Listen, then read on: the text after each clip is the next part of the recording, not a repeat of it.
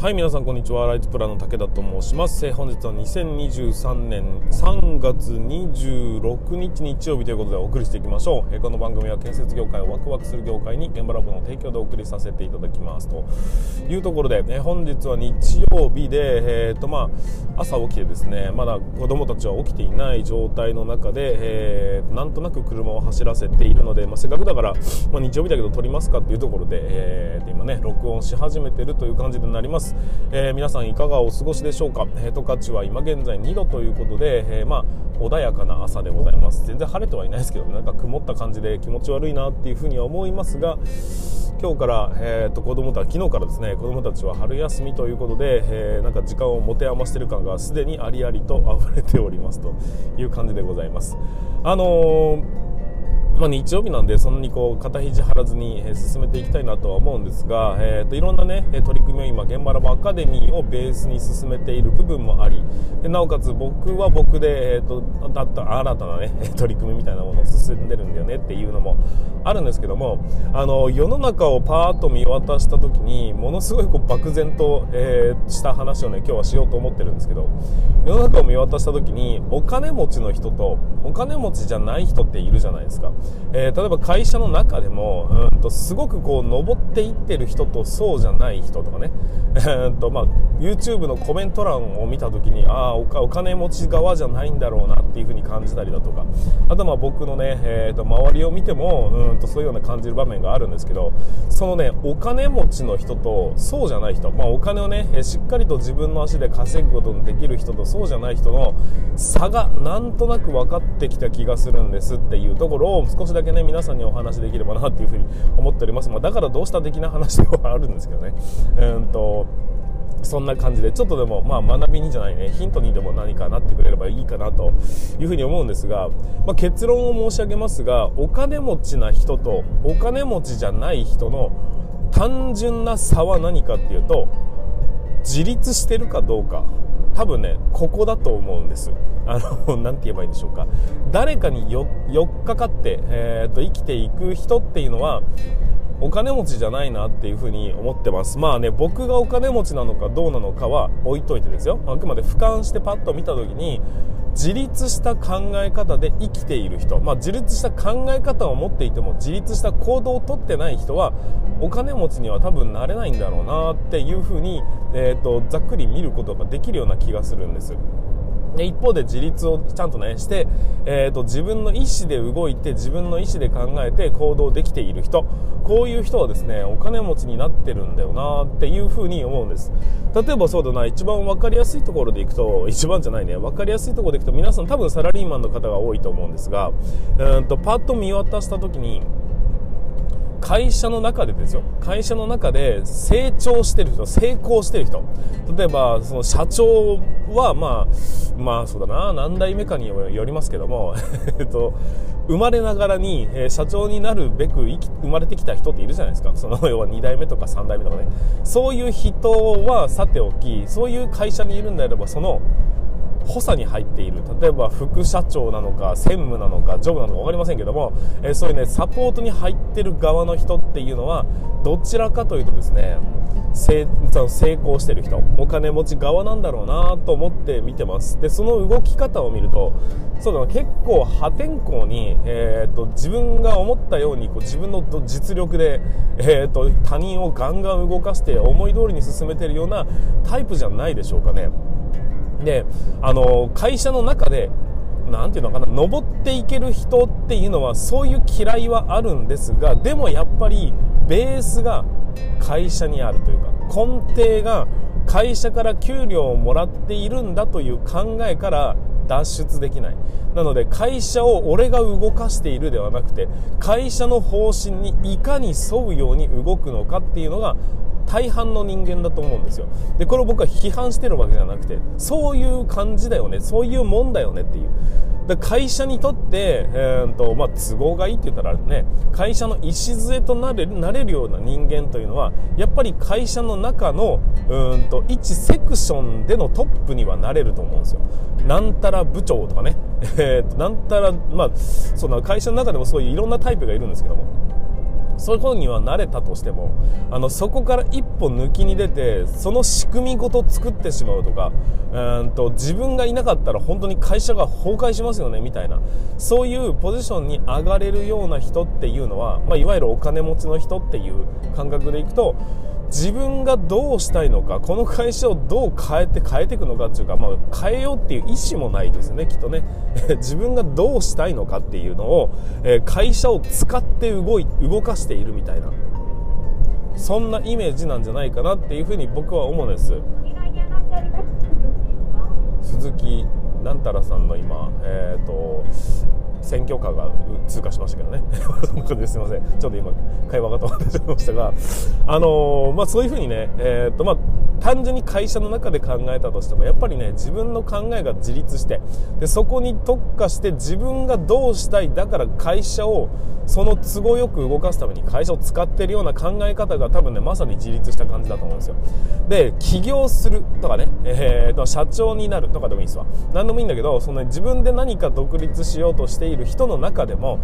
例えば流れに身を任せるように今売れている商品をとりあえず売るみたいな、えー、と感じで生きている人っていうのはお金持ちにはなれないななれないわけじゃないね。その飛び抜けてお金持ちになるという感じにはなれないんです。なぜかっていうと,、えー、と成功例を模倣してるだけであってうまくうんと時代に馴染もうとしているだけなので結局潮流に対して自分を合わせにいってるという感じなんですよ。そうではなくて、えーと、本当にの意味で自立してる人っていうのは、えーとま、自分の頭で考えてこういう風になっていくっていうのを、えーと時代を自分に合わせていくような考え方ができる人っていうのがねなんとなくこうやっぱりお金持ちだよねっていう風に思ったりしております。だからあの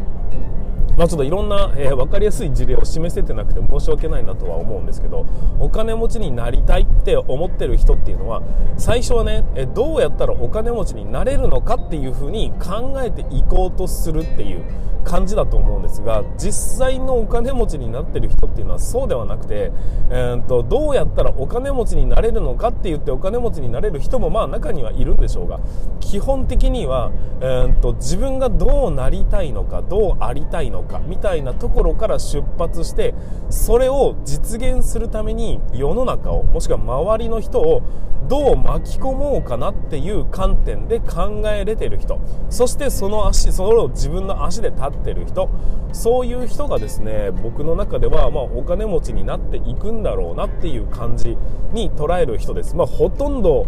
会ったことはないですけどもまあ1人だけね思い当たる人がいるんですがその人はやっぱりねちゃんとこううんと自立して考えて動いている結果、えーとまあ、悠々自適な生活をしているんですがただ一方ではですねそういうふうにお金持ちになった人っていうのは自分がお金持ちであるということに関して特に頓着はないかなと、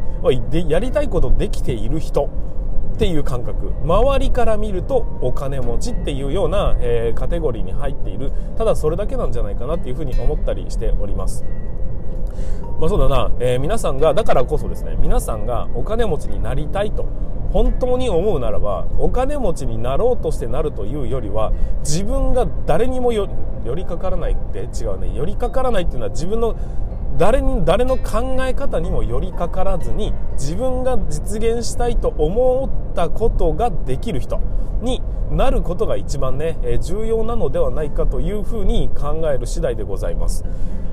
言ってること分かりますかね？お前何言ってんの？みたいな感じに捉えられるかもしれませんがでもやっぱり、え、人のね、え、誰かを手伝うとかねそういうようなサポート側に回ってみたり誰かに従っていくとか誰かがどうのっていうふうに、まあ、国が悪いから会社が悪いから先輩のせいで、えーと、親が悪いから みたいな政治がこの状況じゃダメだ発注者がどうのとかっていうふうに言ってる人たちはたくさんいるんです。多分それが、えー、と99%を占めるとは思うんですがそういう人たちっていうのは普通なんです。だから皆さんそれを皆さんがそっち側だとしてもそれをなんか嘆く必要はなくて。だけどそういうふうに言い続けたとしても結局はそういうふうに文句を言う時点で誰かに寄りかかってるってことなんですよ。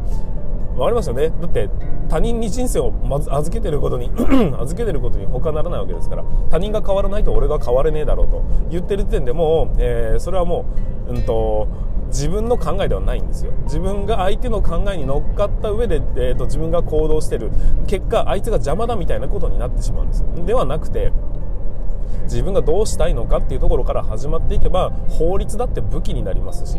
法律は制限じゃないんですよ。そのルールの中で戦うことを自分が選んだならば、えー、そこの法法を犯してズルしようとする人を排除している仕組みのことを法律というふうに呼ぶんであれば法律は本来ね武器にすべきものなんです。で規則っていうのもそのために作られるべきものであって、えーと敵じゃないんです。だから邪魔すると邪魔を自分のことを邪魔してくれ邪魔してきてる人っていうのはさ邪魔してるんじゃなくて君君がですねあなたが、えーと、自分の考えが寄りかかっているというふうに気づかせてくれてるわけですからそうではなくてあじゃあ自分はどう考えるのかっていうのをしっかりと考えていくことによって前に進めますし、えーと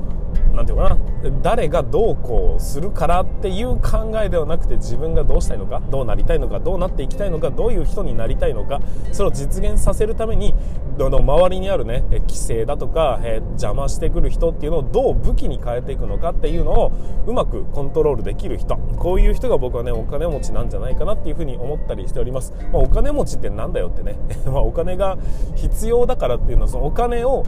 使って何をするの？じゃんお金があるから何ができるではなくてそのお金を使うために、うんと、何をしたいからお金が必要だっていう。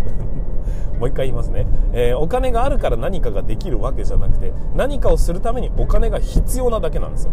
だから幸せに生きるためにお金が必要かと言われると必ずしもそうではないんだがお金がないと生活ができないと思ってる人に関してはきっとお金がないとどうしようもないんでしょうね。もうこの時点でお金に寄りかかってるってことになるので自分主導で動くためには自分の生活が自分の、えーと、価値観が自分の、えーと、行動が、えーと、と成し得るために必要なものは人なのかお金なのか時間なのか環境なのかそういうところを一つのお金はただの武器でしかないというふうに考えられる人こそそが多分自立した考え方を持ってそして前に進むことができる人なんだろうなっていうふうに僕は思っているというお話でございます、まあ、極力ね誰にも寄りかかることなく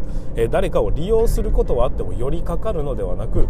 誰かがいるから自分がいるのではなくて自分がいることが大前提で周りの力を借りていくというような考え方になっていただければ、えー、お金持ちに一歩近づけるんじゃないかなっていうふうに思いますという、まあ、結構どうでもいい話ですね。そんな話をね今回もお話しさせていただきました。また、まあ、今日日曜日なんで許してください。またね明日からもね、えーと、建築業建設業のね、えーとまあ、役に立つような配信をどんどんとしていきたいというふうに思いますので、えー、ぜひまた、えー、明日からもお付き合いいただければというふうに思います。はいということで本日の放送につきましては以上にさせていただきます。ます。また明日の放送でお会いいたしましょう。それでは全国の建設業の皆様本日もご安全に。